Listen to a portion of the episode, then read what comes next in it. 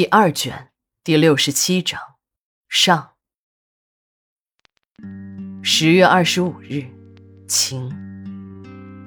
冯瞎子知道老钱的父亲好色，又让二妞去勾引老钱的父亲。二妞本不想去，一是自己已经怀孕了，二是她感觉这么做也太阴损了点儿。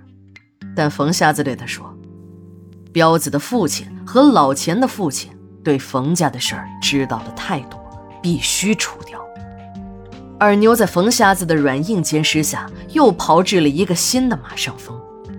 果然。老钱的家人怕家丑外扬，一点儿也没敢声张。老钱的父亲和公安局的商局长是好朋友，虽然老钱一家人没有声张，但商局长还是感觉这事情有点蹊跷，于是呢就背地里调查这事儿，一查就查到了冯瞎子的头上。当时的冯瞎子还是商局长的座上客。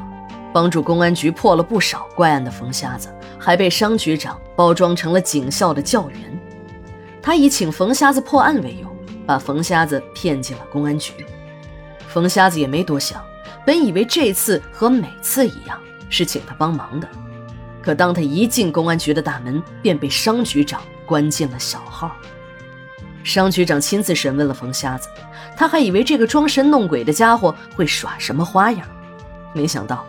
冯瞎子让商局长打发走外人后，来了个竹筒倒豆子，承认自己设计圈套杀死彪子爹和老钱父亲的事实。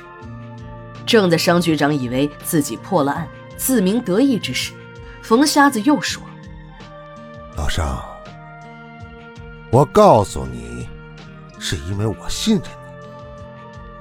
你最好不要拿这些事做文章。你还有大好的官运。”我们前世无冤，今生无仇。你是公安局的局长，我是一个算命的瞎子。我们大路通天，各走半边。你走你的阳关大道，我过我的独木小桥，最后我们是各不相干。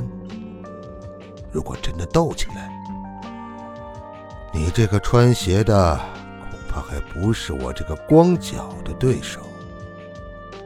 商局长从怀里掏出了一个微型录音机，拿在手中，按了一下上面的按钮，里面顿时传来了冯瞎子和商局长对话的声音。放了一小段，商局长停了下来：“我干了半辈子刑警，你也太小瞧我了。就凭你一个风水先生，也敢和我讨价还价？哼！有了你的口供，再加上我查到的证据。”你等着坐大牢吧！冯瞎子听了一阵冷笑。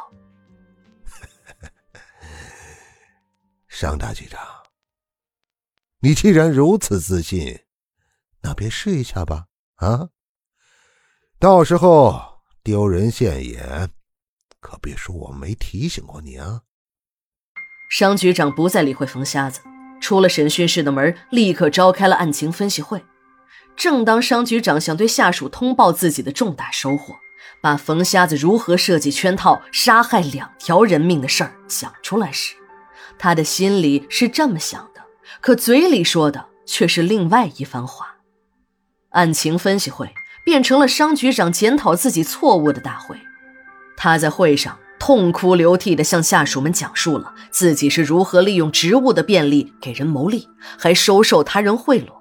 给自己一天兵也没当过的小舅子建了个假军级，安排在局里工作。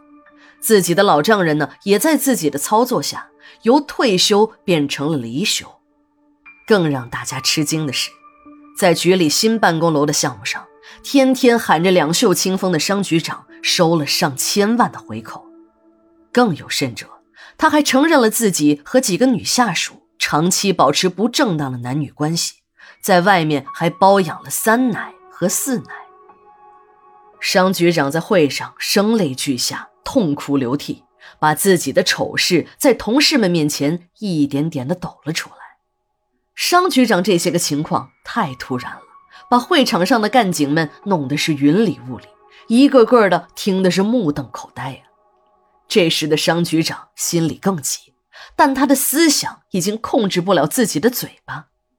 当他听到自己把那些连自己老婆都不知道的秘密全说出来时，他意识到这一切都是冯瞎子捣的鬼。